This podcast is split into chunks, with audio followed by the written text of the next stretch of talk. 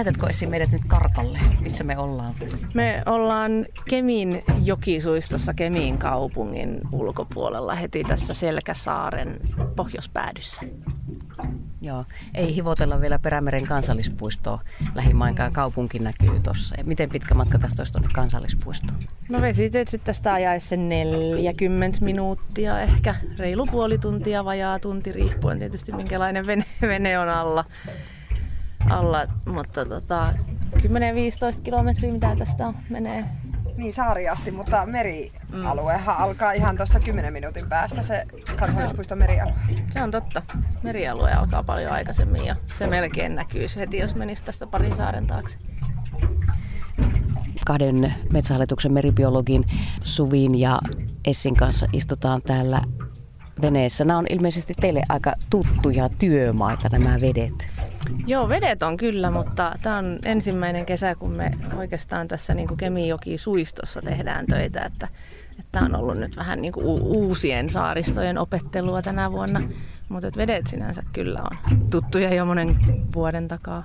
Metsähallituksessakin löytyy oma meritiimi. Mitä se teidän työ käytännössä on? No kaikkein yksinkertaisimmillaan niin meitä on kesällä valtava lauma, joka kokoaa dataa, kerää kaikenlaisia näytteitä, ottaa videoita veden pohjasta, sukeltaa ja sitten talvella ne analysoidaan ja laitetaan tietokantoihin ja niistä sitten luodaan kaikenlaisia karttoja ja niitä tietoja sitten käytetään. Mutta sitten talvisinhan meribiologin työhön kuuluu kaikkea muutakin, että näitä tietoja yritetään käyttää erilaisissa lausunnoissa ja kansallispuistojen parantamisissa ja suojelualueen verkoston ihmettelyssä ja näin edespäin suuri yleisö, kuinka paljon löytyy kiinnostusta pinnanalaiseen maailmaan? No ihan hirveästi tuntuu löytyvän sitä kiinnostusta ja kaikenlaisia luuloja ja tiedon väärtejä on ihmisillä ja monet luulee, että siellä ei kuulu kasvaa yhtään mitään, että, että jos siellä kasvaa joku kasvi, niin se heti kertoo rehevöidy, rehevöitymisestä ja näin edespäin kauhean kiinnostuneita on aina mökkiläiset ja veneilijät ja kaikki, kenen kanssa juttelee. Mutta sitten sitä varsinaista tietoa on yllättävänkin vähän ihmisillä. Ja se nyt tietysti johtuu siitä, että eihän sinne tavallinen ihminen näe tonne veden alle. Meillä on vielä täällä Perämerellä on niin humuspitoiset ruskeat vedet, että, että ei sinne niin kuin näe edes tuosta pinnalta katsomalla. Että sinne pitäisi mennä sukeltamaan ja niitä on aika vähän niitä, jotka sukeltaa Perämeressä. Sitten jos telkkarista katsoo erilaisia luonto-ohjelmia, niin harvemmin ne kertoo Itämeren vedenalaisesta luonnosta. Että kyllä ne sitten tuppaa, jos ne on veden alta, niin olemaan jostain koralliriutoilta ja sieltä päin vilkutetaan ohi ajaville. Kuuluuko se vähän niin kuin asiaan? Kyllä, veneilijät, kyllä veneilijät tervehtii toisiaan aina. Kyllä, kyllä. No niin kuin itsekin sanoit, tämä on vähän eri asia sukeltaa Itämerellä tai esimerkiksi täällä meidän perämerellä kuin sitten tuolla kirkasvetisten eteläisten koralliriuttojen luona. Onko se pimeää työtä? No se on tosi usein tosi pimeää. Että riippuen kuinka sateinen kesä on ollut, jos on ollut hirveän sateinen kesä, niin sitten sitä jokivettä on tullut sitäkin enemmän. Sieltä on tullut sitä humusta ja se vesihän on semmoista niin kuin tumman roipoksen, roiposteen väristä, semmoista niin kuin tumman punaruskeeta. Ja se on näitä väriaineita. Niin joskushan siellä saattaa loppua valo jo ihan 5-6 metrin syvyydessä asti ja sitten mennään lampun avulla. Mutta sitten taas toisaalta koska sinne ei mene valoa syvälle, niin siellä ei myöskään kasva mikään kauhean syvällä. Että meidän sukellukset on yleensä, no ei ne yleensä mene niin kuin kuutta metriä syvemmälle, tai usein ne on siinä 4, 3, 2, 1 metriä syvällä, koska se on se alue, missä niitä kasvaa niitä, niitä kasveja. Et kyllä me nyt mieluummin sukelletaan valoisessa kuin sitten, että joutuu menemään sen taskulampun avulla. No kun te tuolla tutkimusmatkailette, niin millainen maailma siellä on? Suvi, haluatko kertoa eilisestä sukelluksesta? Joo. Siellähän oli tosi hienoa. Joo, me käytiin just eilen Nooran meidän harjoittelijan kanssa sukeltamassa tuossa Selkäsaaren eteläpuolella ajoksen lähellä. Se oli semmoinen kivinen luoto, joka tulee pintaan asti ja sitten siinä oli ihan valtavia lohkareita joka puolella käytiin tällä Maija-veneellä sinne linja vetämässä ja sen jälkeen mentiin sukeltaa ja heti siinä linja-alussa oli semmoinen varmaan viisi metriä pitkä kolme metriä korkea, valtava lohkare. Siitä lähti meidän linja. Aivan tosi paljon vesisammalia. Sen lisäksi oli li- levää tosi paljon, nähtiin ahvenia. Se oli kyllä tosi kaunis paikka ja tosi hyvä näkyvyys oli. Että tänä kesänä on ollut kyllä tosi hyvät näkyvyydet, että ei ole lamppua oikeastaan tarvinnut mm. koko kesänä. On ollut niin kuivaa. Ei ole satanut, ei ole joesta tullut mitään ekstra materiaalia, niin, niin tota, siellä on tosi kirkasta ollut. Ja lämmintä tänä kesänä. Ei ole, ei ole kuivapuvun sisällä kauheasti tarvinnut haalaria. Joo, ei ja sitten tuulu ei ole myöskään, että sekin sitten sekoittaa vielä niitä pohjasedimenttejä ja huonontaa sitä näkyvyyttä. Nyt kun on ollut niin tyyntä, niin näkyvyydet on senkin takia ollut sitten paremmat. Ja eilen oli 23 asteista vesi sinne pohjaan asti, että lämmin oli kyllä sukelluksella.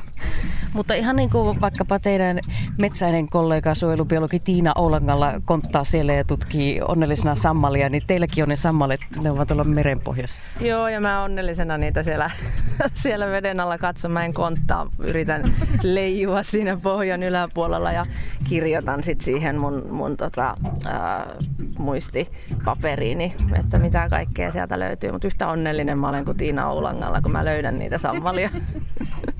Siinä olen samaa mieltä kollegan kanssa, että sammalet on ihana asia. Teetkö sinä sen kirjaamisen jo siellä vedessä vai vasta, vasta pinnalla? Vedessä. Meillä on leikkuulauta, johon on sitten ää, ilmastointiteipillä teipattu se muovi, jolle on printattu se meidän niin kuin, kartoitusprotokolla. Siellä on rivi kerrallaan mennään aina 10 metriä eteenpäin ja katsotaan se yksi neljän neliön näyteala. Ja lyijykynä tarttuu siihen muoviin. Se ei lähde siellä niin veden alta pois. Se on silikoniletkulla kiinni siinä leikkuulaudassa ne, ne meidän lyijykynät, ettei vesi vie niitä. Niitä on aina vähintään kaksi koska kuitenkin toisista niistä on terää poikki. Niin, niin tota, sillä ne kirjataan siellä. Sitten ne myöhemmin naputellaan tietokoneelle. Mutta kaikki kirjaaminen tehdään veden alla. Ja mehän tehdään 100 metrin linja aina kerrallaan. Ja siitä katsotaan 10 metrin välein, vähintään 10 metrin välein aina se neljän neljän näyteala niin eihän semmoista ei pysty niin kukaan sukeltaja pitämään mielessään. Sieltä katsotaan kaikki pohjalaadut, onko se kiviä, minkä kokoisia kiviä, mutaa, savea, hiekkaa, mitä siellä on, mikä on syvyys, kuinka paljon pohja pöllyää, eli onko se sellainen suojainen paikka vai onko se tosi avoin paikka. Sitten ruvetaan lajilajilta käymään läpi, mitä lajeja on, mitkä niiden korkeudet keskimäärin on ja paljonko niitä siinä näytealalla on. Ja kaikki nämä katsotaan sitten vähintään se 11 kertaa siitä, siitä tota linjalta. Ja sukeltamisessahan on se, kaikki ketkä nyt ei tiedä sukeltamisesta, niin kun painuu pinnan alle, niin älykkyysosamäärä putoaa melkein puoleen. Se on vaan fakta. En ymmärrä mitä tapahtuu. Mullakin on tuhat sukellusta takana, mutta, ja, eli se sukeltustoiminta sinänsä on aika rutiininomainen. Tekniikka ei niin kuin sillä ihmetytä mutta kaikki unohtuu, kaikki mitä sä mietit siellä pohjassa. Että kyllä mä nyt muistan tämän, kun mä tuun pinnalle, mä kirjoitan heti ylös. Ja sitten kun sä tuut pinnalle, että mitä, mitä ihmettä. Ei, kaikki pitää kirjoittaa ylös, ihan joka ikinen pieni asia, mikä sä haluat muistaa vielä pinnalla, koska mitään muuta ei muista. Ja sen takia, kun me lähdetään sukeltamaan, niin tosi tarkasti käydään läpi se sukelluksen kulku, kumpi tekee nyt sukellusparista mitä, kummalla puolella köyttä sä haluat, että minä olen? Ja kumpi ottaa näytteet, kumpi valokuvat, koska sitten kun ollaan siellä pohjassa, niin ensinnäkin kommunikointi on paljon vaikeampaa ja toiseksi puolet asioista on jo unohtunut. Kyllä maakrapuna olisin sen tiennyt, että pakkasella kannattaa kuljettaa lyijykynää, koska mustekynät ei toimi, mutta sitä en olisi ikinä arvannut, että lyijykynä toimii jopa meren pohjassa. Uskomatonta. Kyllä joo, siellä nyt ei ainakaan tussi tai kuulakarkikynä toimi, eikä mitkään avaruuskynätkään. Lyijykynä on se ainut, ainut, mikä siellä toimii. Meillä on olemassa semmoinen tabletti, kosketusnäytöllinen tabletti, mikä toimii veden alla. Mutta se on vielä sen verran kokeiluasteella, että, että tota, se on hitaampaa käyttää sitä, hitaampaa ja turhauttavampaa käyttää sitä kuin vanhaa kunnon manuaalista lyijykynää. No kaikista meidän kansallispuistoista löytyy nimikkolajeja, joiden näkeminen ja bongaaminen säväyttää niin suojelubiologeja kuin sitten ihan retkeilijöitä. Mitä esimerkiksi täältä perämereltä on sellaista bongattavaa tuolta pohjasta, mikä säväyttää meribiologia? No vesisammalet on tietenkin, ne on ihan älyttömän kauniita, kun ne huljuu siellä veden mukana vihreinä. Ja sitten sen lisäksi nämä meidän uha-alaiset lajit on aina semmoinen, että kun niitä sattuu kohdalle, niin on tosi tohkeessa, että jes, että nyt vaikka löytyy upossarpiota tuolta rannasta, että olipa hieno juttu. Ja, tai sitten vaikka vesipaunikko on tullut nyt muutaman kerran kanssa, niin ne on kyllä hienoja hetkiä. Ja ne vesisammaleet on, sen takia me puhutaan täällä Perämerellä vielä vesisammalista niin kauheasti, koska, koska tota, suolapitoisuuden vähyydestä johtuen, niin esimerkiksi rakkolevä eli uudelta nimeltään rakkohauru, niin sehän, sen pohjoisraja kulkee tuossa merenkurkussa. Meillä ei ole rakkohaurua täällä ja se on Etelä-Suomessa semmoinen avainhabitaatteja muodostava, avainelinympäristöjä muodostava laji. Eli se tarkoittaa sitä, että se, se niin kuin itsessään muodostaa niin suuren niityn, että se sitten kerää sinne muitakin lajeja, esimerkiksi kalanpoikasia, jotka tulee syömään sitten niitä selkärangattomia, jotka tulee syömään niitä leviä siitä sen rakkohaurun pinnalta ja näin edespäin. Eli se tekee semmoisen niin omanlaisensa keitaan sinne. Mutta koska meiltä perämereltä se puuttuu, niin mun mielestäni noi vesisammaleet on hiukan niin kuin korvaa täällä sitä, sitä rakkolevan puuttumista tai rakkohaurun puuttumista. Et ne on semmoinen niin kuin ainut isompi ää, merkittäviä biomassoja tuottava laji, joka kovilla pinnoilla viihtyy täällä. Et mitään muita sellaisia lajeja ei ole. Et meikäläiset ää, levät on niin hirveän pieniä, että ne ei muodosta mitään tämmöisiä niinku niittymäisiä, mitä muut lajit voisi sinänsä käyttää hyväksi. Niin se on niinku yksi syy näihin vesisammalten niinku tärkeyteen täällä. Entä sitten nuo merenpohjan uhanalaiset lajit, mistä Suvi mainitsitkin jo muutamia? Tehdäänkö täällä sen kaltaista työtä, että niiden elämää pyritään helpottamaan ja, ja levinnäisyyttä pyritään jotenkin kasvattamaan? Oikeastaan ei ole sellaista, että ehkä nämä, mitä meillä on nämä lajit, niin on kuitenkin elinvoimaisia sitten tällä meidän alueella enimmäkseen ainakin. Että ei ainakaan vielä olemassa semmoisia toimia, että niiden elinympäristöä parannettaisiin. Paitsi noi laidunnukset, rantalaidunnukset parantaa, koska silloin ei ranta pääse kasvamaan umpeen. Ja ja tota, sitten tietysti ihan jo se, että niitä monitoroidaan ja, ja, ja tota, tutkitaan, että missä niitä on. Ja myöskin sitten se, että, että aika monet näistä lajeista on jo perusteena ollut Natura-alueen niin perustamiselle. Ja sitten taas, jos Natura-alueella aikoo tehdä jotakin toimia, jotka hävittäisi näitä lajeja, niin sehän on sitten hyvin niin kuin pitkän hankalan byrokraattisen tien päässä. Että, että se on semmoinen niin kuin passiivinen suojelutoimi sinänsä, että on suojeltu niitä alueita, missä, mistä niitä lajeja löytyy. Just, että se on kuitenkin pääasiassa natura-alueet, että sitten me löydetään niitä paljon muualtakin, että ihan normaalien saarten rannoilta löytyy matalasta vedestä näitä lajeja, niissähän ei taas sitten ole mitään toimia, mutta ei ehkä ole niin isoja uhkiakaan kuitenkaan, että ehkä sitten ruoppaustoimet on semmoinen, mikä tietylle lajeille on uhka. Ja sitten toi ruovikoituminen just, että jos rantoja ei sitten millään tavalla käytetä, niin sitten ne alkaa kasvaa umpeen ja sitten se on uhka näille meidän uha-alaisille lajeille. Eli tavallaan se suojelutoimi, mitä te meribiologit teette, on se teidän tiedonkeruu, mm. joka sitten edes auttaa taas ohjaa toimia siihen suuntaan, että Kyllä. meriluontoakin suojellaan. Se on ehkä just tässä meidän Siimpot-hankkeessa se yksi isoimpia juttuja, että löydetään ne tärkeät avainalueet, missä näitä lajeja esimerkiksi on, ja sitten taas sellaiset alueet, missä ei ole ja mitä pystytään paremmin hyödyntämään. Joo, että me nyt sen lisäksi, että me kartoitetaan, että missä niitä uhanalaisia lajeja on, niin meidän on tässä Saumaton perämerihankkeessa Siimpotissa niin tarkoitus myös katsoa, että missä niitä ihmispaineita on.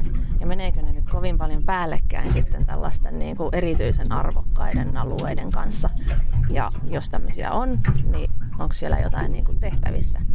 Ja tämä merialuesuunnitteluhan on tässä lähtemässä käyntiin Suomessakin ja Perämerellä. Ja sen tarkoituksena on, on sitten nimenomaan yrittää saada merialueet jaettua sillä lailla, että kaikille olisi tilaa, että sinne mahtuisi sekä syväväylät, että tuulivoimapuistot, että luonnonsuojelualueet, että virkistyskalastus, että äh, sukeltaminen, että kaikki tulevaisuuden energiamuodot ja silti jäisi vielä niin kuin ihan muutakin koskematonta luontoa kuin pelkästään natura-alueet ja kansallispuistot, niin, niin tota, siihen tarvitaan hirveä määrä tietoa Ja sitten sitä tietoa pitää osata vielä niin kuin analysoida sillä lailla, että jos vaan annetaan lajillista ihmisille ja sanotaan, että täältä löytyy näitä, se ei välttämättä kauheasti auta, vaan pitää pystyä vielä jotenkin sanomaan, että onko joku näistä arvokkaampi kuin joku toinen ja miksi.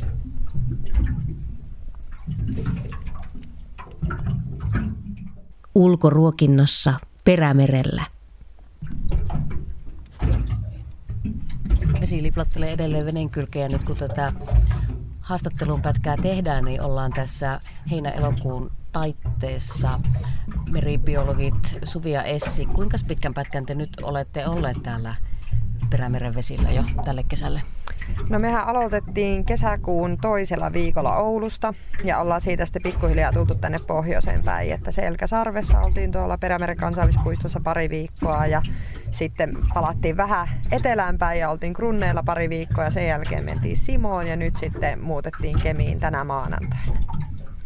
Tämä ei taida olla ihan niin kuin tällainen parisuhteen ja, ja perheelämän kannalta unelmatyö, tämä meribiologin työ ainakaan näin kesäaikaa, että te oikeasti elätte sitten, leiriydytte tänne kollegoiden kanssa. Joo, ei tämä ei tää ole sellainen, että pitäisi käydä ruokkimassa hevosta joka ilta tai, tai pesemässä miehen kalsarit joka ilta. Kun me yleensä lähdetään maanantai-aamuna ja ollaan sitten torstaihin perjantaihin asti täällä maastossa me ajetaan nytkin puolitoista tuntia toimistolta tänne, tänne tuota Kemiin majoitukseen ja vene on tässä sitten 20 minuutin päässä majoituksesta. Et jos ajattelisi, että niin menisi kotiin illaksi, niin siellä ehtisi käydä kääntymässä, että se on niin paljon kätevämpää asua täällä. Eli meitä asuu nyt pienessä mökissä, missä mun mielestäni siellä on neljä sänkyä plus sohva, niin meitä asuu siellä seitsemän henkeä. Ne on kolme, kolme patjaa lattialla ja yksi on siinä sohvalla. Ja alkuviikon, kun oli kuumaa, niin kaksi henkeä nukku kuistilla ilmapatjoilla. Ja, ja tota, pinta-aloja ei juuri ole, että keittiön pöytä on kannettu ulos, että me saataisiin vähän lattiapinta-alaa ja ja tuota, niin meillähän on hirveästi kaikkea tavaraa, niin niitä yritetään sitten mahdollisimman ekonomisesti pitää siellä laatikoissa tarkasti paikoillaan seinän vieressä, että kaikki tietää missä mikin on, ettei niitä sitten joudu väärin paikkoihin niitä tavaroita, kun sitä on niin paljon. Ja sitä kaikkea pientä huoltohommaa sille illalle niin paljon, että, että ei ole niin mitään mahdollisuuttakaan oikeastaan lähteä siitä, siitä kotiin. Et se on vajaan käytöllisesti paljon tehokkaampaa jäädä sinne sitten nukkumaan ja aamulla kerätä vaan ne kaikki yöaikana kuivuneet kamppeet siitä kuistilta ja pakata auto. Sitten perjantaiksi viikonlopuksi kotiin lataamaan toisenlaisia pattereita. Niin teillä varmaan on vähän samankaltaista efektiä kuin näillä lehmillä, kun he, ne pääsevät eka kertaa laitumelle kesällä, kun sitä, sitä on sitä villiä liikehdintää, niin Kyllä. miltä se meribiologista tuntuu, kun alkaa jäät lähtemään? Ja... Kyllähän sitä odotetaan jo maaliskuulta, kun alkaa aurinko vähän enemmän paistelemaan, että joko, joko se kenttäkausi sieltä tulee ja toukokuussa jo ei meinaa pysyä toimistossa, että ottaa vaan, että joko päästään. Ja yleensä päästäänkin siinä ihan touko-kesäkuun vaihteessa sitten ensimmäisiä hommia aloittelemaan. Ja onhan se aivan mahtavaa ja koko ajan vaan on hymy korvissa asti. no sitten ilme, kun tämä veneily- ja sukelluskausi loppuu ja vetäydytään sitten taas tuonne mikroskooppien ja tietokoneiden ääreen konttuuriin. Joo, se on kyllä se on aina semmoinen aika ristiriitainen hetki, että toisaalta on ihan kivaakin, että pääsee semmoiseen normaaliin arkeen takaisin ja saa olla kotonakin ja näkee ihmisiä ja perhettä ja näin, mutta sitten onhan se aivan järkyttävä haikeus, että kun on tottunut siihen omaan tiimiin, joka on koko ajan siinä sun ympärillä ja sitten ne ei yhtäkkiä enää olekaan ja ei päästäkään enää merelle, ei olla ulkona koko päivää ja on se erilaista. Niin kuin tuolla Itä-Suomen suunnalla sanotaan jostakin mm, eläimistä tai miksi joskus ihmisistäkin, että ne on metittyneitä, kun ne on ollut niin pitkään ulkosalla, mm. niin te niin kuin meretytte tässä kesällä. Meretytään tai vesitytäänkö me? Kyllä. No Essi, jos ajatellaan tällaista sukellusbiologin päivää, vaikkapa täällä Perämerellä kesäaikaa, niin, niin minkälainen se oikein on? No se päivä alkaa sillä, että edellisenä iltana on kiivaasti katsottu erilaisia säätietovaihtoehtoja, mitä tarjoaa Ilmatieteen laitoksen merisää ja mitä tarjoaa Foreka ja mitä sanoo Yrno, eli norjalaisten ilmatieteen laitos. Sieltä tulee aika tarkkoja ennusteita, mutta ne on kaikki vain ennusteita. Katsotaan niitä ja illalla sitten keskustellaan, että jos tämä huominen sää on tällainen, mitä luvataan, niin sitten me voitaisiin tehdä tätä ja tätä, mutta katsotaan uudelleen aamulla. No sitten siinä aamulla heräillään ja yritetään siinä yhden metrin levyisessä keittiössä kaikki 4-7 laittaa sitä aamupalaa ja syödä ja tehdä evästä ja samalla sitten taas uudelleen katsotaan, että mikä se on se todellinen säätieto tieto tällä hetkellä, mistä tuulee ja paljonko tuulee ja onko ukkosta tulossa ja miten tuulet jatkuu. Ja, ja tota, siinä tehdään sitten päätös, että no mihin, mihin ryhdytään. Ja jos se nyt on hyvä päivä, sitten lähdetään ulos. Meitä on tänä kesänä sillä lähtetty yleensä, että kaikki lähdetään tällä samalla maijaveneellä. Tämä on tämmöinen vajaa kahdeksan metrinen avovene, oikein merikelpoinen. Kaikki tullaan tähän, mutta sitten me ollaan jakauduttu tiimeihin, että, että tota, vaikkapa kolme henkeä jää sitten sukeltamaan Maijasta. Sitten meidän kumivene Bella, siihen menee kaksi henkeä. He on sitten menossa vaikka videokuvaamaan ja kahlaamalla tekemään sukelluspisteitä tai noita kahlauspisteitä. Ja sitten yksi menee suppilautailemaan johonkin matalia kahluupisteitä. Ja sitten me pakataan kimpsut ja kampsut autoon ja siinä aina menee oma aikansa, että kaikki tiimit sitten tarkastaa, että onko nyt kaikki heidän päivän aikana tarvitsemansa akut ja piuhat ja näytepussit ja ämpärit ja suolasuusmittarit ja ö, sekkimittarit eli näkösyvyyden mittarit ja harat ja sukellusvarusteet ja ensiapuhapet ja kaikki mukana. Ja sitten kun kaikki on autossa ja lähdetään, no sitten se sama härdelli tietysti kun tullaan sataamaan ja auto puretaan ja pakataan se vene. Ja sen jälkeen sitten lähdetään merelle ja, ja tota, riippuu siitä sitten minne asti mennään. Joskus ajetaan pidemmälle, joskus lyhyemmälle ja sitten jonkun saaren rantaa jätetään se kumivene Bella tekemään niitä omia hommiansa ja, ja tota, suppilautailija jätetään jonkun saaren rantaan sitten tekemään omia hommiansa. Kaikilla on puhelimet ja me ollaan koko päivä sitten puhelinyhteydessä ja tiedetään aina, että missä ja missä vaiheessa kukainenkin on ja pitääkö jotakuta hakea jostain. Ja, ja siinä sitten päivä tehdään niitä hommia. Yleensä aamulla aloitetaan joskus kahdeksan maissa ne työt ja ehkä yhdeksän, puoli kymmenen maissa päästään niin kuin varsinaisiin töihin kiinni sitten merellä. Ja, ja tota, lounastauko pidetään joko veneessä siinä töitä tehden tai joskus päästään johonkin saaren rantaan. Ja sitten siellä joskus alkuillasta ruvetaan kyselemään WhatsAppilla, että miten, miten Bellan porukalla menee, miten suppilaudalla.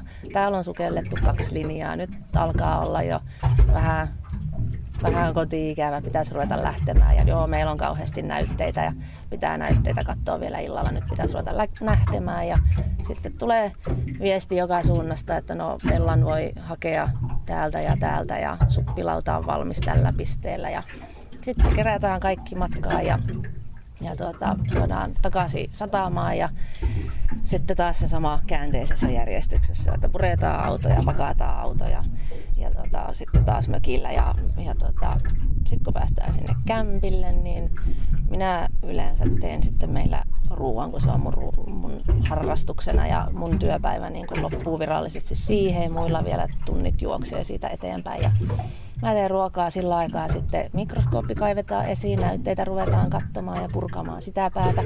Sitten kaikki päivän aikana kertyneet maastolomakkeet, niin ne pistetään ensin kuivumaan ja sen jälkeen arkistoidaan oikeisiin paikkoihin ja sitä mukaan kun sieltä mikroskoopista kerrotaan sitten, että minkälaisia näytteitä ne oikeasti on, mitä lajeja on löytynyt, niin ne kirjoitetaan sitten oikeisiin paikkoihin ja sitten kaikki sukellusvarusteet ja pelastautumispuut menee kuivumaan ja sitten menee sukellustankit täyttöön ja kaikki menee lataukseen. Me käytetään hirveästi sähköä, kun me käytetään GoPro-kameroita ja tietokoneita ja kaikenlaisia läppäreitä ja tabletteja ja droneakin joskus. Ja, ja tota, kaikki pitää sitten ladata iltasi, että ne on sitten aamulla valmiit taas. Ja siinä sitten syödään joskus iltamyöhällä ja saunataankin ja päästään sitten jossakin vaiheessa nukkumaan. Ja siinä vaiheessa on sitten taas jo katsottu, että mikä se on mahdollinen huominen sää, että mille ryhdytään ja paljonko jää näytteitä katsomatta.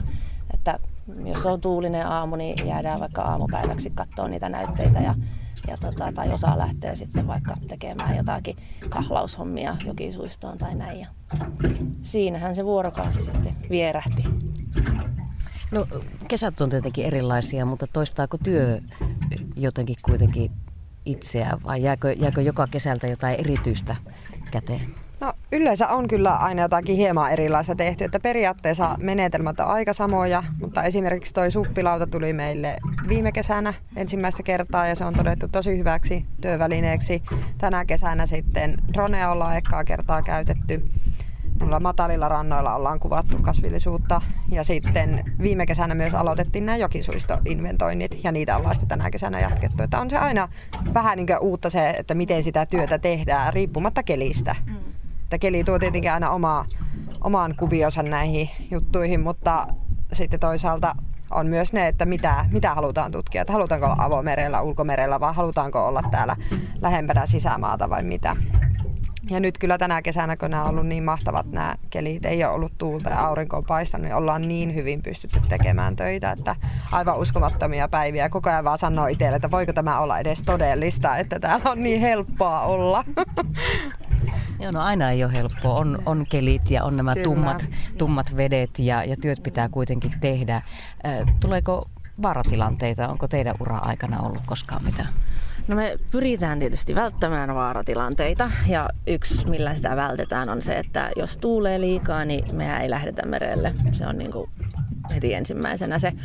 Et ensinnäkin sitten jos tuulee yli 5-6 metriä sekunnissa, niin se, se tota, videoiden laatu, kun me pudotetaan sitä videokameraa tästä veneen laidan yli sinne pohjaan ja otetaan sitä videokuvaa, niin jos se tekee metristä liikettä ylös ja alas, niin eihän sitä kukaan analysoi, niin se on jo niin, kuin niin huonolaatusta. Mutta sitten se myöskin, jos se on vähänkään kovempi se tuuli, niin se rupeaa olemaan sitten jo vaarallinen sukellustilanteissa. Että jos vaikka ankkuri pettää sillä aikaa, kun sukeltajat on vedessä, niin osaako se sitten aivan niin kuin varmasti se pintahenkilö siinä reagoida siihen oikealla tavalla ja, ja tota, mitä jos ei osaakaan tai, tai sitten jos on liian iso aalto, niin sukellustikkaat on aina vaaratilanne ja, ja tota, näin edespäin. Et me, me vältetään näitä tilanteita niin paljon, että että tota, ei juuri mitään koskaan tapahdu. Yritänpä tässä miettiä, että onko mitään isompaa tullut. Siis semmoisia pieniä on tullut, mitä, mitä tota, ei ole kauheasti voinut ennakoida. Esimerkiksi mulla oli yksi vanha boosteri yhden kerran alla ja sillä oltiin menossa sukeltamaan, niin yhtä aikaa hitsaussauma petti, kun pilssipumppu jumittu. Eli vettä rupesi tulemaan sisään. Ja mä ajoin tietysti pääkolmantena jalkana sitten kohti lähintä matalikkoa, että jos me upotaan, niin me upautaan ainakin matalalle sitten. Niin, niin tota, siinä sitten kaksi, kaksi miestä äyskäroimaan ja hoitamaan sitä pumppua kuntoon jollain tavalla. Ja, ja tota, ne sai sen pumpun siitä sitten lennosta kuntoon ja sai äyskäröityä niin, että ei me aivan upottu. Päästiin nilkuttamaan lähimpää satamaa ja sitten vene tiukasti kiinni laituriin, niin että se, jos se uppoaa, niin se uppoaa ainakin siihen laiturin viereen. Ja, ja tota, siitäkin selvittiin sitten ihan hyvin, mutta nämä on semmoisia, mitä ei voi, ei voi hirveästi ennakoida, mutta muistatko sä mitään vaaratilanteita? No ei oikeastaan muuta, muuta kuin semmoista, että joskus on jotakin sormia jäänyt mm. venneiden väliin ja tällaista pientä, mutta ei niissäkään ole tullut niin edes murtumia tai mitään sellaista. Että se oikeastaan me katsotaan aina kesäalussa nämä kaikki turvallisuusasiat, että missä veneessä on noiden polttoaineletkujen hätäsulut ja missä on vaahtosammuttimet ja opetellaan pelastamaan merestä, jos kaverille sattuskin jotakin ja jos on joku semmoinen mies ylilaidan tilanne ja miten laitetaan kylkiasentoon ja miten sitä happea annetaan ja kaikki, että mennään kyllä sillä turvallisuus edellä aina. Ja se on varmasti myös, myös syy siihen, että ei ole tapahtunut mm. sitten mitään isompaa. Ja onhan sillä myös tuurilla tekemistä tämän asian kanssa, että joskus vaan asiat hajoaa, mm. niin kuin esimerkiksi se pusteratapaus, että että semmoisillahan ei voi mitään, mutta aina pyritään siihen, että turvallisesti tehdään töitä. Turvallisuus edellä ja te olette ammattilaisia työssänne ja kokeneita sukeltajia ja kokeneita biologeja, mutta voiko sanoa, että tämä työ on helppoa? No en mä ehkä sanoisi, että se on helppoa kuitenkaan. Että tänä kesänä voi olla, että meidän uusille työntekijöille on tuntunut vähän siltä, että oi, että onpas tämä helppoa, kun kelit on ollut niin helpot, että on ollut helppoa liikkua veneellä, helppoa liikkua suppilaudalla. Ei ollut semmoisia niin kuin metrisiä aallokoita, missä pitää luovia, luovia eteenpäin, mutta kyllähän niitä on oikeasti tosi hankalia päiviä milloin sitten joutuu tosissaan tekemään niitä töitä ja miettimään, että miten tästäkin tilanteesta selvitään ja miten saadaan nämä hommat tehtyä. ja tietenkin vaatii myös sitä ammattitaitoa sitten, että ei se ole helppoa se sukelluslinjankaan tekeminen.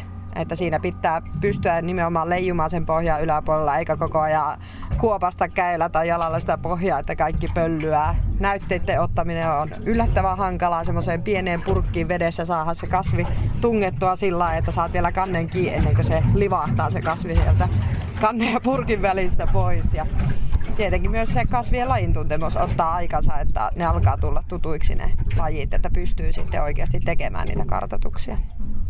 Mun mielestä meillä on tässä työssä niin on niinku, ö, teknisesti ja ammattitaidollisesti helppoja asioita ja vaikeita asioita. Et vaikea asia on justi nämä, mitkä vaatii oikeasti koulutuksen niin kuin sukellus ja lajin tuntemus, mutta sitten helppoja asioita on tuommoinen, että lasketaan kameraa alas ja sitten se, joka katsoo tietokonetta, niin sanoo, että no vähän ylemmäs, no vähän alemmas, vielä vähän alemmas. Niin eihän, sehän nyt suomen kieltä puhuva apinakin osaisi sen tehdä. Että, että tota, se onnistuu aivan hyvin, mutta sitten tosiaan siihenkin vaikuttaa se, että silloin kun olosuhteet on hyvät, niin se on niin kuin Suvi sanoi, niin tosi helppoa, että kun on tyyntä, niin sun ei tarvitse muuta kuin roikottaa sitä kameraa. Mutta jos vähän on enemmän aallokkoa, niin sit sitä pitäisi osata vähän myötäillä sen aallokon mukaisesti niin, että tulisi hyvää kuvaa. Ja kyllä sitten ne kesät, jolloin on ollut aivan järisyttävän kylmä. Mm. Esimerkiksi se yksi kalajokinen kesäkuu, milloin kertaakaan sen kesäkuun aikana meillä ei mennyt yli 10 asteen lämpötilat rikki. Niin että ei haitannut, että jääkaappi puuttu, koska Styrox boksissa niin ei meinannut sulaa mikään, mikään jonka maanantaina oli ottanut kylmäkalleen kanssa, niin ei ne meinannut sulaa niin kuin loppuviikkoakaan myöten. Niin silloin sitten, kun 10 tuntia vietti avobusterissa vihmo vettä vaakasuoraan koko päivän, kahdeksan astetta lämmintä, ja tietokonetta ei voi käsitellä hanskat kädessä, eli pakko olla paljain sormi. Sitten ne on sellaiset sinertävät ja ryppyset ja, ja tuota, aivan kankeet kylmästä, niin ei se silloinkaan kauhean helppoa ollut. Ulkoruokinnassa sukeltajien matkassa. Maakrapukin tietää, että Hanko näyttää vähän erilaiselta kuin sitten vaikka Ivalon seutu. Mutta miten luonto muuttuu tuolla pinnan alla, jos ollaan ihan siellä Helsingin edustalla tai vaikkapa sitten Hangon edustalla ja kun taas tullaan tänne Perämeren pohjukkaan asti? No ihan kaikkein suurin, helpoiten huomattava ero, minkä, minkä jokainen veneilijä ja mökkeilijäkin pystyy huomaamaan, se veden väri. Eli täällä meillä Perämerellä vesi on tuommoista teen ruskeaa, ruskean punaista. Se on hyvin tumma väristä, koska se on humuksen värjäämää. Meillä on isot, isot valuma-alueet, siellä on paljon soita, turvesoita ja, ja tuota, metsiä ja turvemetsiä ja sieltä sitten tulee humusta tähän veteen se värjää sen punaiseksi. Ää, merenkurkussa on hyvin kirkkaan värinen vesi, se on semmoinen aika läpinäkyvä. Siinä ei mun mielestäni ole kauheasti niin kuin väriä ollenkaan. Siellä on ää, tilastollisestikin aika lailla Suomen puhtaimmat vedet. Et se on ihan eri väristä siinä. Sitten kun lähdetään Selkämeren läpi, se on edelleen kovin kirkasta se, se vesi. Ja sitten kun tullaan sinne Saaristomerelle, se on semmoinen saarten sumppu ja sinne tulee isoja määriä ravinteita sieltä, sieltä tota, Varsinais-Suomen maatalousalueelta ja joet tuo tuo Savimaata ja, ja tota, siellä on sitten leväkukintoja joka kesä. Siellä on tosi vihreätä se vesi. Se voi olla paksua puuroa. Sitten kun käännytään siitä mutkaa ympäri sinne Suomenlahdelle, niin varsinkin tänä kesänä siellä on ollut paksut sinileväkukinnot joka puolella. Se on edelleen aika semmoista vihertävää se veden yleissävy. Sitten taas kun päästään sinne ihan Lahden pohjukkaan asti, Kotka-Hamina tienoille, niin se rupeaa pikkusen enemmän taas muistuttaa perämerta siinä, että, että se on paljon makeampaa se vesi siellä kuin sit siinä Helsinki-Turku-akselilla ja, ja tota, siellä sitten taas rupeaa olla hiukan enemmän samanlaista lajistoa kuin täällä meillä perämerellä ja, ja tota, se veden väri ei ehkä ole enää sitten yhtä niin kuin vihreä kuin mitä, mitä siinä Suomenlahdellakin. Sitten tietysti jos lajistollisesti ajatellaan, niin sehän on suolapitoisuus, joka sitä jakaa. Ja jos lähdettäisiin nyt niin päin ajattelemaan, että kaikkein suolasin on siinä Ahvenanmaan Turun saaristo seudulla, siellä on kaikkein eniten mereisiä lajeja, eli ne, jotka vaatii suolaa, niin ne löytyy sieltä. Sieltä löytyy rakkolevä, entinen rakkolevä, nykyinen rakkohauru, sinisimpukat, merirokot ja kaikki tämmöiset oikein mereiset lajit, paljon punaleviä ja vaikka mitä. Sitten kun lähdetään siitä, on se sitten pohjoista kohti tai itää kohti, eli lähdetään, lähdetään Suomenlahtea itään tai sitten lähdetään Pohjanlahtea pohjoiseen, niin pikkuhiljaa suolaisuus vähenee.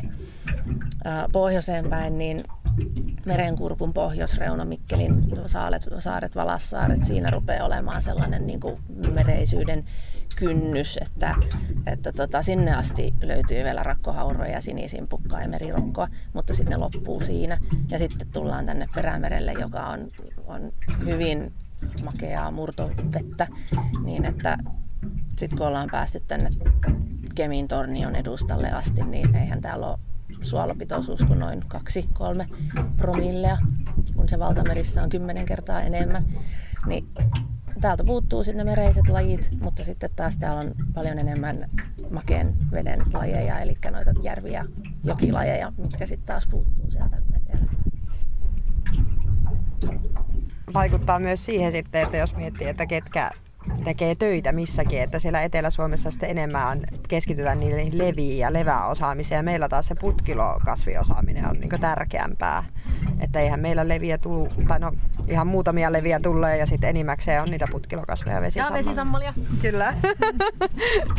Joo, että se on kyllä, varsinkin alkukesästä niiden putkilokasvien kanssa on kyllä hankalaa, että ne on niin pikkiriikisiä ja sitten ne on kaikki samannäköisiä, että pitää kyllä vielä mikroskoopin alle kaikki, että pystytään niitä lajille tunnistamaan. Mutta tässä vaiheessa kesää ne menee kyllä jo ihan tuolla kentällä, että ei juuri, juurikaan tarvitse tuota. Ne tietyt lajit, jotka pitää aina katsoa mikroskoopilla, mutta suurimman osan putkilokasveista pystyy ihan kentällä katsomaan, että no, tämä on nyt vaikka se upossarpio ja tämä on sitten hentovitaa ja niin poispäin. Että ei tarvi niin paljon tuoda lajeja sitten mikroskopialla. Mutta onko siis tosiaan näin, että alkukesästä melko ummikkona sieltä vaan niinku niittää vähän näytteitä menee sitten mikroskoopilla vasta tillistellä, että mitä täältä tulee? Joo, no toki me aina yrittää jo, jollakin tavalla sen nimetä se laji, että saadaan eroteltua ne toisista, kun pitää kuitenkin ne peittävyydet saada. Että, mutta se voi sitten olla, että kysymysmerkillä, että oisko hentovita, ja sitä on nyt 5 prosenttia ja korkeus on kolme senttiä. Ja sitten taas, että merivita ja sitä nyt on yksi prosenttia. Se oli kaksi senttiä korkea ja sitten katsotaan mikroskoopilla. Me ollaan tarkkaan laitettu ne näytepusseihin ja tarkistettu, että oliko nyt sitä vai tätä ja sitten muutetaan siihen meidän lomakkeeseen, jos se sitten olikin jotakin muuta. Tai sitten sinne saa semmoisen OK-merkin, jos meni oikein. Mutta jos ajatellaan Metsähallituksen sukeltavia biologeja ympäri Suomen, niin, niin onko näin siis, että työ on samaa sukeltain tai mm. pinnalta käsin tehtävää tiedonkeruuta ja, ja kasvien tutkimista, mutta himpun verran tuo mm, eri kasveihin erikoistuminen sitten vaihtelee, Joo. missä päin työskentelee. Kyllä, ehdottomasti, että kyllähän nuo sukelluslinjat, mitä etelämässä Suomessa tehdään, ne on enemmäkseen sitä, että leviä sieltä katsotaan sitten ja meillä taas sitten ne on vesisammalet ja ne putkilokasvit enemmän. Ja ja heillä myös on syvemmällä sitten lajeja, mitä meillä, että meillä sitten toi humusvesi, tumma vesi, niin aiheuttaa sen, että ei niin, niin syvällä kasva sitten. Joo, se samat menetelmät, mutta ne manifestoituu aika erilaisesti, jos ajatellaan jotakin Helsingin edustan ää, sukelluslinjaa tai sitten vaikka Krunnien edustan sukelluslinjaa. Ää, siinä sukelluslinjan tekemisessä rantaan laitetaan nollapiste, sitten pidetään mittanauhaa 100 metriä suorassa kulmassa ulos merelle. Ja ohjeistus sanoo, että pyritään tämän 100 metrin sisällä pääsemään kasvillisuuden matalampaan tai syvimpään kasvurajaan asti. Eli su- perämerellä me ajatellaan, että ehkä kahdeksan metriä olisi sellainen, että sen jälkeen ei enää oikein juuri kasva mitään. Niin meillähän on varmaan kahden käden sormilla laskettavissa se määrä, missä sadan metrin sisällä pääsisi rannasta kahdeksan metrin syvyyteen asti. Ja ne on kyllä sukellettu vuonna 2009 jo kaikki, niitä ei enää ole. Sitten taas Suomenlahdella, niin siellä on vielä niin lisää klausuulina, että jos se sadan metrin sisällä oleva linja menee liian syvälle, niin sitten ei tarvitse niitä syvimpiä osia ottaa. Eihän me edes meinaa löytyä niin syviä kuoppia, että, että niitä ei viitsisi sukeltaa. Että meillä ne rannat on Perämerellä niin kauhean loivia, että eihän me sen sadan metrin sisällä päästään just ehkä siihen neljään metriin, jos oikein yritetään etsiä semmoista paikkaa. Niin ne sukellusprofiilit on ihan erilaisia ja sitten tosiaan se, se lajisto on erilainen ja, ja myöskin sitten se pohjamateriaali, mitä siellä on, on ihan erilaista, koska Perämerellähän on hirveän vähän kalliopintoja. Että pohjoisella Perämerellä niin Simoosta löytyy pikkusen kallio ja Kemiistä löytyy pikkusen kallio. Mutta eihän meillä niinku muuten kalliohan on monen metrin moreenikerroksen alla. Eli meillä on kivikkoa ja hiekkaa ja soraa ja kaikenlaisia pehmeitä materiaaleja. Mutta sitten siellä Suomenlahdella esimerkiksi, niin ne on kalliopintoja. Ne on melkein kaikki kallioa. Ja niillä kasvaa sitten hirveät määrät just rakkohaurua ja leviä ja sinisimpukat saattaa peittää oikein isoja aloja. Niin ne on aivan erinäköisiä alueita, mutta menetelmä on silti sama. Tehdään 100 metrin linjaa ja sukelletaan se. No te olette naiset tässä nyt aika hyvin ynnänneet, että eh, minkälaista se Suomen pinnanalainen maailma on tässä, kun rantoja seuraa etelästä aina tänne Kemi, Tornio ja Perämeren perukkaa asti, kuinka vedet vai muuttuu ja kasvillisuus muuttuu ja näin edelleen. Mutta voiko jotenkin ynnäten sanoa maakravulle ja, ja retkeilijälle, että mitä kannattaisi tietää pinnanalaisesta Suomesta? Ai että, olipa hankala kysymys, että mitä pitäisi tietää. No ehkä ainakin on just hyvä tietää se, että on hyvin erilaisia ympäristöjä ja just se, että meillä on hyvin matalat nämä rannat, että jos lähtee maakrapuna tästä vuokraa veden ja lähtee ajamaan, niin siinä voi hyvin helposti käydä huonosti, koska meillä pitää kyllä noilla väylillä pysyä, että syvyyttä riittää. Ja ehkä sitten jos miettii taas tämmöisiä niin kuin mökkiläisiä tai muuta, jotka rannoilla liikkuu, niin onhan se mielenkiintoista tietää, että mitä kasveja siellä omassa rannassa on. Että niitä voi itsekin lähteä ihan tutkimaan että tämmöisen vesikiikarihan voi rakentaa vaikka ämpäristä, leikkaa pohjan pois ja laittaa siihen jonkun lasin tai muovin teipillä kiinni, niin pystyy lähteä tutkimaan sitten sinne veden pinnan heijastuksen alle, että mitä kasveja omasta rannasta löytyy. Että netissä on kyllä tosi paljon meidän, meidän ottamia kuvia ja muiden ottamia kuvia, että mistä voi tarkistaa, että mitä täällä mun rannassa nyt sitten oli. Että No mulla on yksi pointti, mitä jokaisen suomalaisen pitäisi tietää vedenalaisesta luonnosta. Ja se on se, että siellä kuuluu olla kasveja ja leviä. Että jollakin on se käsitys, että kun niin hirveästi me uhkataan rehevöitymisestä. Aina vaan rehevöityy, rehevöityy ja sitten on sinilevää puuroa ja, ja kauheat ravinteet taas on päässyt joka paikasta. Niin joo, rehevöityminen on paha asia, mutta vaikka ei olisikään rehevöitynyt meri, niin siellä silti olisi valtava määrä lajistoa. Ja meillä on siellä valtava määrä lajistoa ja siellä on tosi kauniita lajeja, hirveän paljon erilaisia lajeja ja niiden kuuluu olla siellä samalla lailla kuin maalla kuuluu kasvaa asioita, vaikka ei lannotettaisikaan. Et se rehevöityminen vaan sitten tarkoittaa sitä, että nyt sinne menee liikaa sitä lannotetta ja se suosii liikaa joitakin lajeja niin kuin sinilevää. Ja se sitten ää, aiheuttaa sitä uimareillekin hankaluuksia ja, ja luonnolla sitten sinilevä kilpailee muiden lajien kanssa tai rihmalevät peittää muita lajeja ja näin edespäin. Mutta kun mäkin olen jutellut joidenkin veneilijöiden kanssa ja, ja tota, joku, jokukin rouva joskus sanoi, että niin, että oli se kamalaa, kun siihen heidänkin uimarannalle oli semmoinen ahvenruoho nyt kasvanut, että kyllä se on niin rehevöitynyt, kun siellä kasvaa jotain siellä veden alla, niin, niin ei se näin ole. Siellä kuuluukin kasvaa, että rehevöityminen on sitten niin kuin ihan eri asia kuin se, että siellä pitäisikin kasvaa jotain. Hei, nyt mä tajuan, kun mä oon jutellut teidän kanssa, että me ei ole puhuttu kaloista eikä muista öttiäisistä. Me on puhuttu vain kasveista. Kiinnostaako teitä nämä ollenkaan? Kyllä, meitä Affenat ja muut. Ehdottomasti kiinnostaa ja aina ollaan tohkeissaan, kun joku kala tulee meitä moikkaamaan sukelluksella tai nähdään, nähdään tuossa videokuvassa tai muuten. Että kyllä me ihan samalla tavalla kartoitetaan kaikki pohjaeläimet ja noi kalat myös, mitä tulee vastaan, mutta että kasvit on se meidän pääjuttu, mitä tässä nyt katsotaan, mutta kaikki nuo kuuluu siihen samaan myös. Että totta kai niillä on kaikilla iso merkitys ja ne toimii yhdessä siinä koko eli, yhteisössä ovat kaikki tärkeitä osia. Että kyllähän kasvit houkuttelee tiettyjä kaloja ja tarjoavat suojaa sitten pienille kaloille pedoilta esimerkiksi. Että kyllä ne on ihan, ihan yhtä tärkeitä asioita kuin kasvit, vaikka nyt niistä ollaan vaan puhuttu. Se on historiallisestihan se menee niin, että, että tota, Luonnonvarakeskus lukee entinen RKT, eli Riista- ja kalatalouden keskus, niin he on hoitaneet kalat. Ja, ja tota, aika pitkälti ollut myös niin, että Syke Suomen ympäristökeskus on hoitanut sitten pohjaeläimet. Heillä on Arandalla pohjaeläinten keruumatkoja ja, ja näin edespäin. Ehkä ely on hoitanut näitä. Ja Metsähallitus on sitten keskittynyt siihen vesikasvillisuuteen.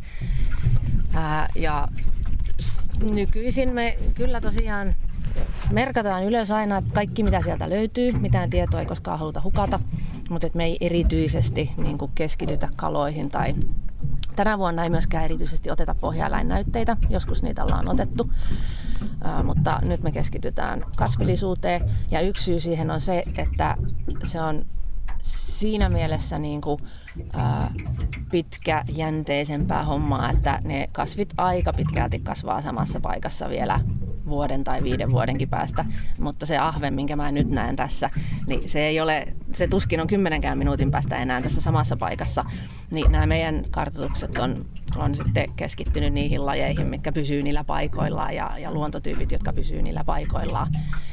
Mutta kyllä siellä aika välillä, aina välillä tulee kaikenlaisia kaloja niin kuin vastaan. Ja ahvenet ja kiisket on hirveän, ne on hirveän sosiaalisia, ne on kauhean uteliaita.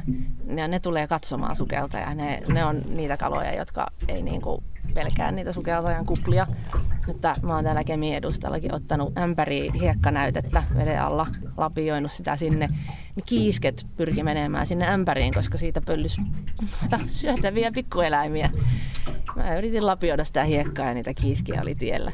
Ja välillä ne tulee ihan niin kuin ihmettelemään ja katsomaan sukelta ja ne kiertää siinä metrin päässä ja ihmettelee. Joo, jotenkin tuntuu, että ne on kiinnostuneita valosta. Että sukeltajan lamppuun ne tulee siihen valosäteeseen katsomaan, että mikä täällä on. Ja sitten just kun me lasketaan sitä vedenalaista videokameraa veneestä, niin siinä on myös lamppu kiinni. Niin sitten ne monta kertaa menee siitä lampun valokeila ohi, että mikä mm. homma täällä on meneillään. No yksi syy, miksi ne tulee siihen on se, että varsinkin jos lasketaan syvemmälle pohjalle se valo, siellä on yhtäkkiä valo, niin siellä on niitä massiaisia, niitä katkaravun näköisiä pieniä myysiseläimiä, niin ne, tulee, ne houkuttuu siihen valoon ja sitten kalat tulee niitä siitä syömään, kun ne huomaa, että hei, täällä on valaistu buffetti, nyt äkkiä tänne.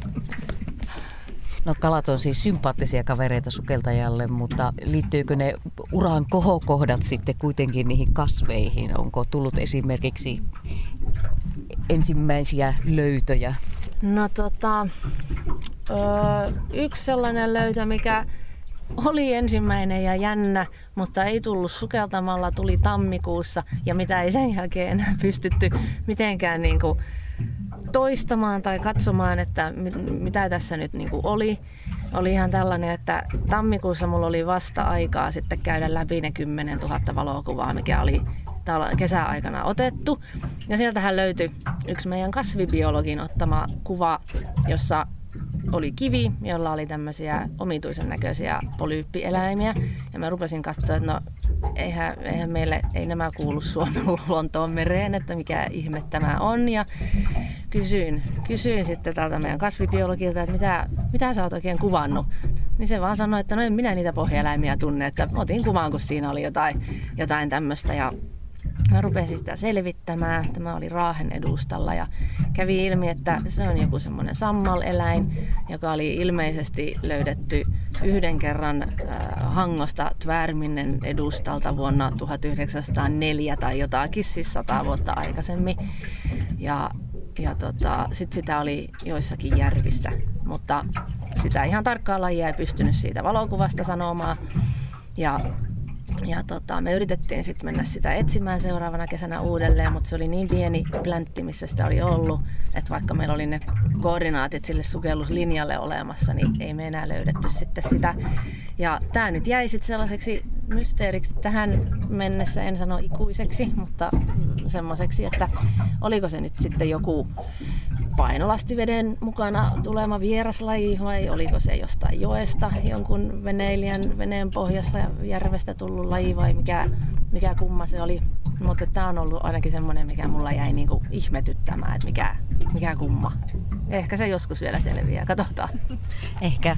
No Suvi, mikä olisi perämerellä pinnan alla lymyävän meribiologin lottovoitto, jouluaatto, mikä on vielä kokematta? No mulla on kyllä vielä kokematta se hylkeen kanssa sukellus. Se olisi aika hieno, että nyt ihan vasta Etelä-Suomen kollegoilla tuli hylje sinne sukelluslinjalle ihmettelemään ja katsoa, että mitä, mitä nämä on nämä tyypit täällä. Niin se olisi aika hienoa kokea täällä perämerelläkin, koska hylkeitä on kuitenkin aika paljon ja niitä näkee veneestä kyllä, että käyvät kurkistamassa välillä ja ihan muutama viikko sitten tuossa Simo edustalla, niin Essi oli sukeltamassa, niin me nähtiin siinä parinkymmenen metrin päässä meni hylje, mutta ei ollut tullut linjalle kuitenkaan, niin se olisi aika siisti.